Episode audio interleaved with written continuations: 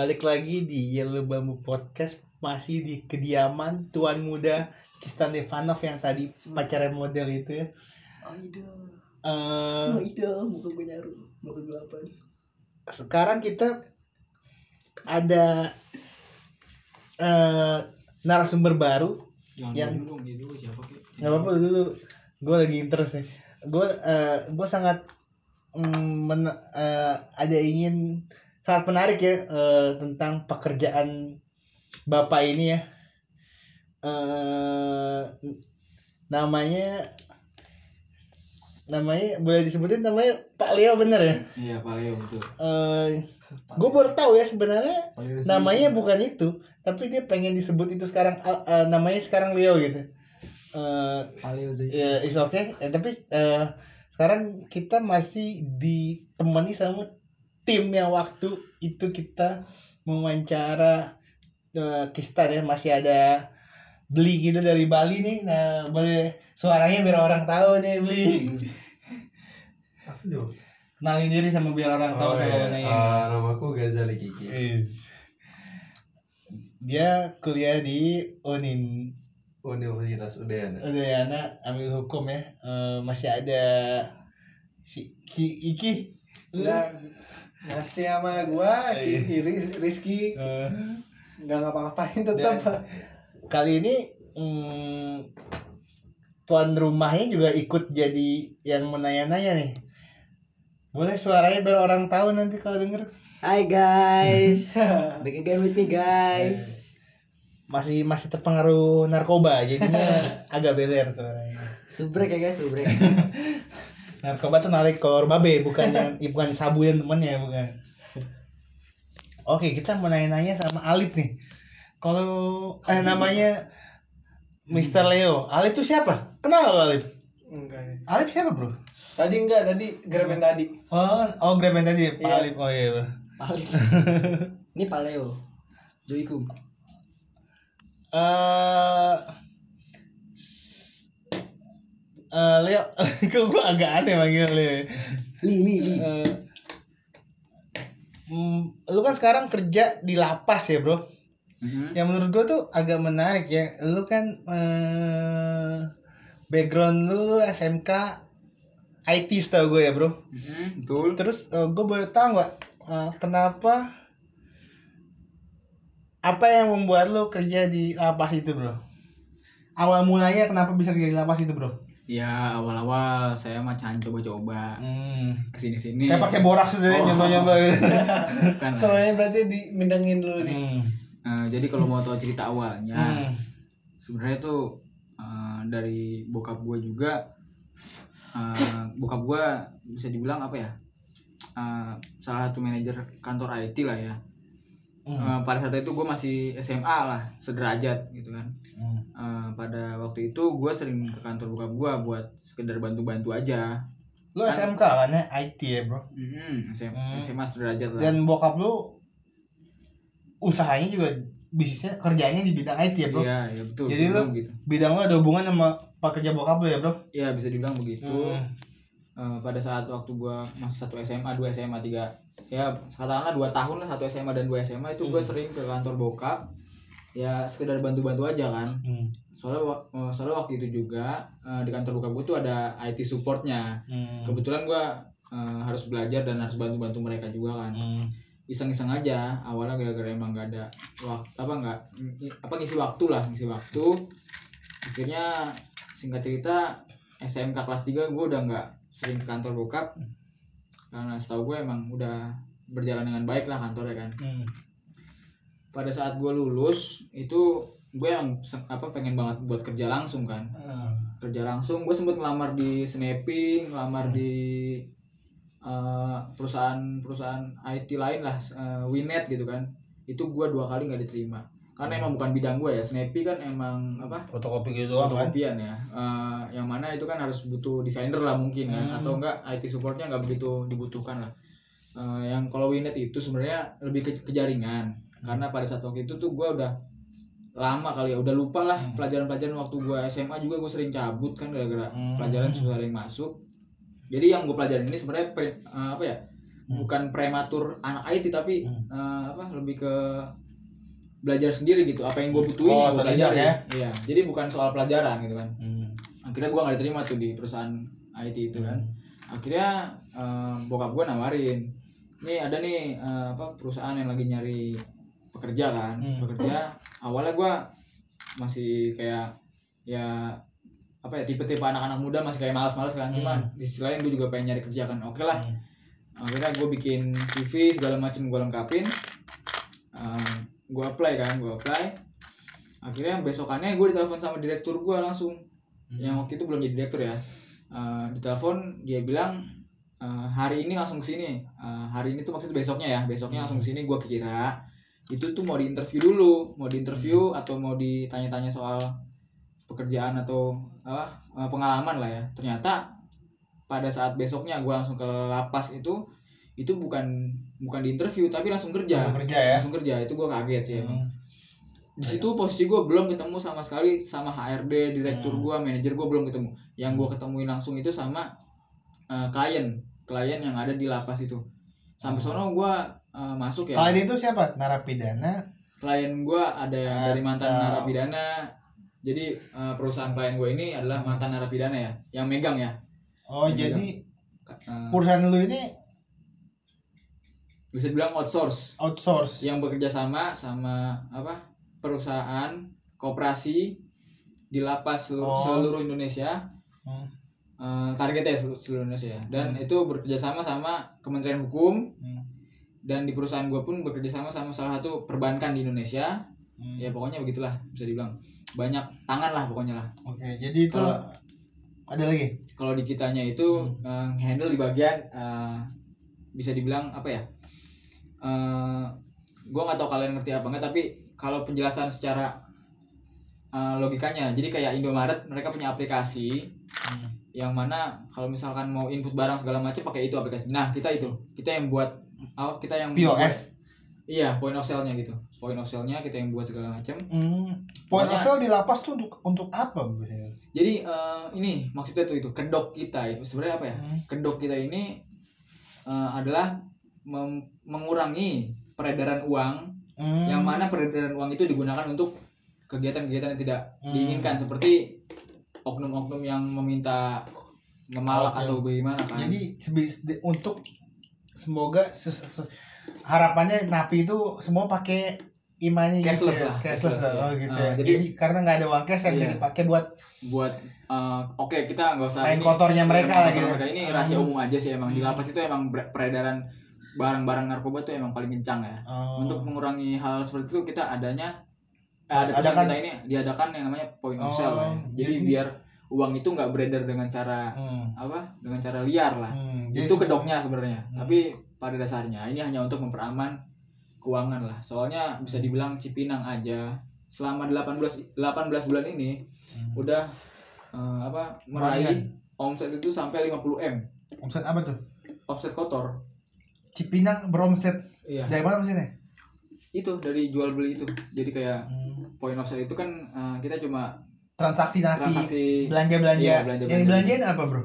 sama seperti kita di luar gini kayak di warung Sembako gitu. sembako di warung rokok segala macam lah tapi ya harga yang lebih mahal lah karena emang Oh, karena di lapas untuk ya. masuk ke dalam pun itu banyak tangan yang harus lewat kan Oh. gitu kan ya kita nggak bisa pungkiri lah rahasia umum lah Contoh gitu. kayak filter itu berapa sebungkusnya? Eh, kalau filter gue kurang apa ya pokoknya tahu di sono itu Apa gitu bisa ya? dibilang Naiknya berapa ribu itu bisa dapat dua batang doang yang mana kita di luar ini eh, Tiga setengah kalau ini dua kita batang. bicara sebelum naik ya sebelum naik harganya ya sebelum naik harganya segitu Hmm. sekarang pun yang paling mahal aja nih Hmm. sekarang kan narkoba merah tiga puluh ribu di luar Hmm. dulu sebelum naik di lapas Cipinang itu harganya tiga puluh ribu sekarang mungkin bisa sampai tiga puluh lima ribu ya nah itu sih omset tertinggi tuh dari rokok emang sih Hmm. Ya balik lagi tadi awalnya kan eh, pokoknya intinya gue langsung masuk kerja Hmm. sampai sana tuh gue langsung kena semprot banyak omel-omel Nah itu ntar dulu, ntar dulu. Itu kan awal mula lu masuk kan. Hmm, udah kan apa dari lu interview langsung mulai kerja ternyata kan gitu. Terus yang gua pengen tanyain itu lu kan eh bekerja di lapas ya, which is lu nah narapidana tuh ada di sekitar lu kan. Iya. Ya narapidana kan eh, mungkin ada yang jahat juga atau yang juga yang baik kan gitu. Karena gue pernah diceritain sama temen gue yang di Batam ya di Batam dia anak hukum kunjungan ke lapas gitu. Teman gue cerita eh, dia ceritain sama napi kita ini bukan jahat tapi kita ini lagi apes aja katanya. karena yang jahat masih banyak di luar tapi nggak ketangkep kata dia gitu. Dia nggak semuanya napi itu jahat ya? Gue sekarang yang pengen gue tanya itu lu kan berhubungan dengan napi nih gitu. Iya. Enaknya enaknya bisa lu ceritain kayak enaknya gimana? Nggak enaknya gimana gitu? Ya nggak enaknya dulu deh mungkin lu pernah diapain gitu sama napi gitu bro. Eh, mungkin kalau dibilang eh, ini ada hubungannya sih sama pertama kali gue masuk Hmm. eh, di pekerjaan ini lah ya. Katakanlah apa bersenggolan sama napi lah gitu. Iya, gitu. jadi pertama kali gue masuk itu ya mata awam gue sih mandangnya mereka semua napi narapidana Oh. yang dilabelkan sebagai kriminal Hmm. jadi jahat lah gitu ya jahat lah pandangan gue awalnya seperti itu oh iya jadi pertama kali gue masuk tuh gue ngeliat kanan kiri kanan kiri kanan kiri aja gitu kan Iya. Eh, sebagai orang awam lah Hmm.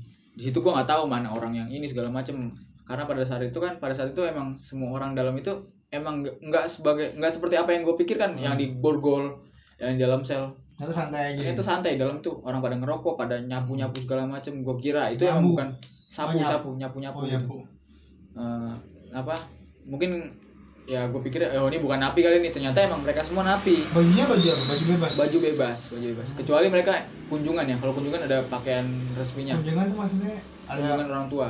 Orang tua. Oh. apa keluarga keluarga atau dari orang luar lah. Hmm, harus pakai baju harus pakai gitu rompi ya, rompi. Gitu ya. orange sih rata-rata. Orange atau kuning lah. Hmm. Ada hijau juga tergantung lokasi tergantung apa daerah. Hmm. Eh, apa?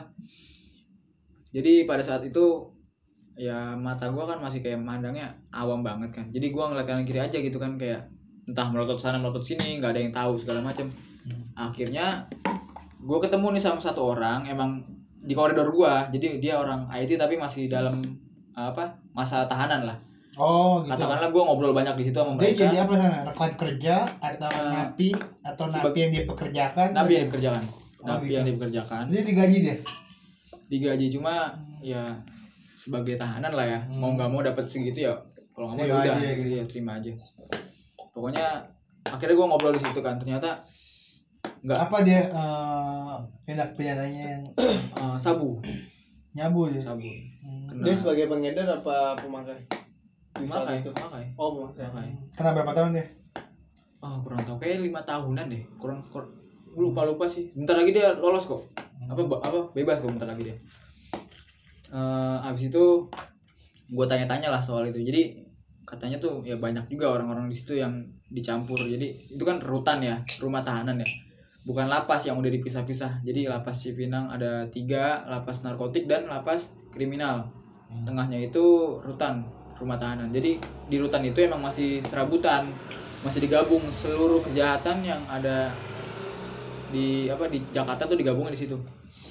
Jadi entah dia narkoba entah dia pembunuhan entah dia apa pun kejahatan lah. Dari umurnya pun kadang-kadang ada yang di bawah umur ada di situ kadang-kadang ya gue lihat ya. Nggak nggak banyak sih nggak banyak. Tapi nggak nggak lama mereka langsung dipindahin kok Hmm. jadi eh, dari situ kan gue lihat ya. Pas gue tanya-tanya ternyata ada aja di situ yang entah pembunuhan berantai lah anjir cerita tuh iya banyak 15 orang dibunuh dikubur di belakang rumahnya hidup-hidup segala macam banyak gila gitu. kali itu ya? banyak gitu. Itu udah psycho apa emang nggak suka aja tuh? Kelainan apa gitu? mungkin bisa dibilang psikologis kali ya Psikologis. psikologis kali Eh, abis itu kalau masalah yang paling banyak emang sabu sabu narkoba itu paling banyak mereka Eh, abis itu mungkin apa ya kalau misalkan ditanya soal bersenggolan selama di lapas itu alhamdulillah nggak pernah ya nggak pernah. Cuma nggak tahu kalau mereka mandang guanya nggak sebagai pegawai apakah gua sebagai apa sebagai pegawai karena dilabelkan pegawai mereka jadi segan atau gimana gua nggak tahu. Tapi yang yang yang apa yang udah gua alami mereka ini mandang sebagai sebagai pegawai gua. Karena Hmm. pada saat pertama kali gue masuk gue belum punya nemtek belum punya seragam segala macam itu orang mandangnya kayak siapa sini, lu sini ya? siapa nih orang masuk aja gitu ya masuk aja segala macam kayak kayak bukan ininya kayak apa kayak enggak kayak sotoy lah ibaratnya gitu kan pada saat gue make seragam yang proper segala macam baru mereka tahu kan Seragamnya apa di sana? ada seragam dari kantor Jadi lu setiap nyampe sana ganti baju gitu? Apa di rumah dipakai? dari rumah kadang udah pakai kadang pakai di sana Bukan kayak sebenarnya eh, name tag sih name tag oh, name tag doang. name tag kalau seragam nggak nggak belum belum ada Hmm. Kalau seragam dari koperasinya udah ada cuma seragam dari IT-nya belum Hmm. Oh jadi itu ya. Iya. Jadi selama sana alhamdulillah belum pernah bersenggolan ya. belum Dan- pernah bersenggolan. tapi kalau ditanya bersenggolan yang seperti sentuhan fisik sih kayaknya Belum ya. belum sih cuma kalau kata-kata apa omongan aja mungkin pernah gitu kan Hmm. Tapi omongan bukan omongan ngincar gitu, cuman enggak lewat gitu ya. enggak lewat doang gitu kayak Hmm. Kayak mereka nanya aja gitu ini Hmm. apaan sih gini gini gini gitu aja sih Hmm. mungkin di depan gue banyak orang bersenggolan sampai ribut segala macam banyak sampai ada yang namanya sipir dipukulin tuh ada Ada ada sipir dipukulin gara-gara apa? tuh? Emang nyolot sih. ya sipirnya tuh baru masuk jadi mereka nggak tahu kan nah apa apa sih proses pendidikan di sini tuh bagaimana kan kan kita ngomongnya ini ya warga didikan ya Mungkin dia baru datang langsung pasang muka nyolot gitu ya. ya mungkin yang gue denger sih katanya baru baru masuk udah Nyolot gitu. udah teriak-teriak aja gitu udah Hmm. galak lah pengen banget Iya. biar dikira lu harus hormatin gua Iya. gitu Nah, eh, ada pertanyaan baru nih terperkerekan yang gue. Lu di Cipinang kan, Bro? Eh, Sekarang? se Indonesia sih kalau ditanya sekarang Hmm. eh, jadi Sekarang lu ber- berkantor di mana? kantor gue ada di daerah Jakarta Selatan Oh, lu gak ke Cipinang lagi ya? ke Cipinang gue jarang. Nah, oke lah. Lu udah muter-muter lapas ya. Gue mau nanya artis yang udah pernah temuin siapa ya di lapas? kalau artis yang udah pernah gue ketemuin itu eh, ada Atau pejabat yang masuk TV lah gitu. ada ya Ahmad Dhani lah Oh, udah Ahmad ketemu? Dhani, Iwaka Kemarin ini kan di Cipinang ya? dia sempat di Cipinang abis itu pindah ke Surabaya abis itu pindah lagi ke Cipinang Lu ketemunya di mana tuh Ahmad Dhani? pasti Cipinang Oh, ketemu ngapain tuh? Negor apa gimana? Enggak gue lihat aja woi dan ya kan siapa tahu tuh Eh, botak. eh botak Iwaka di mana kalian? Iwaka Cipinang ya? Cipinang juga Hmm. Selain itu?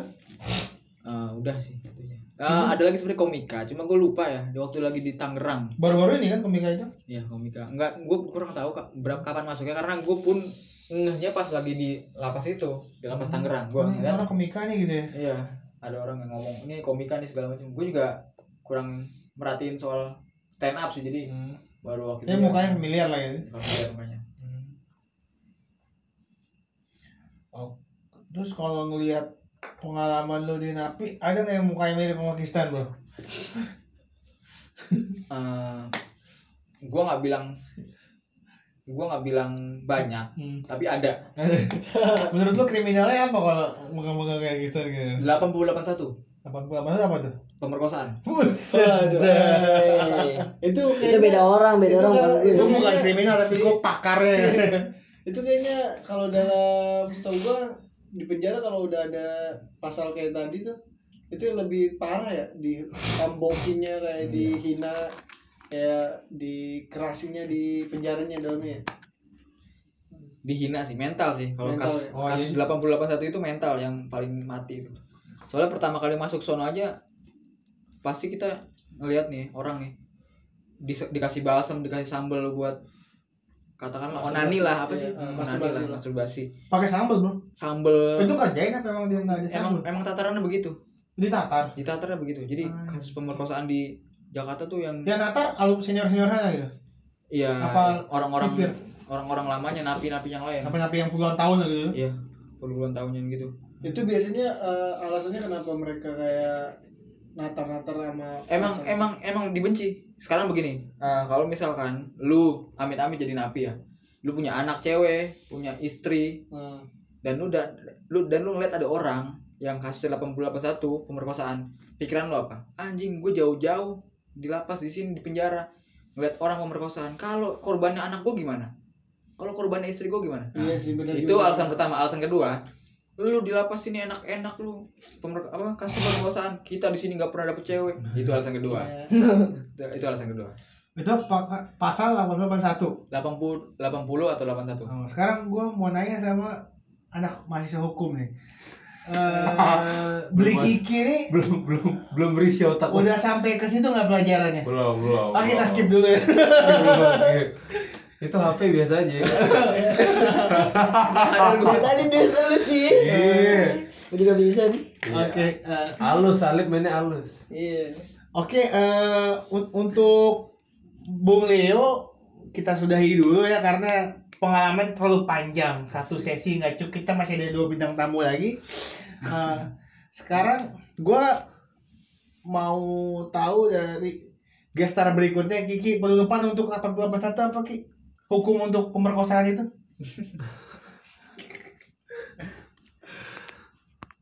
Skip, Skip, skip. skip, skip, skip. Oke, eh, karena masih semester 1 oh, masih hukum ilmu dasar ya. Dua tahun lagi Coba balik lagi baru.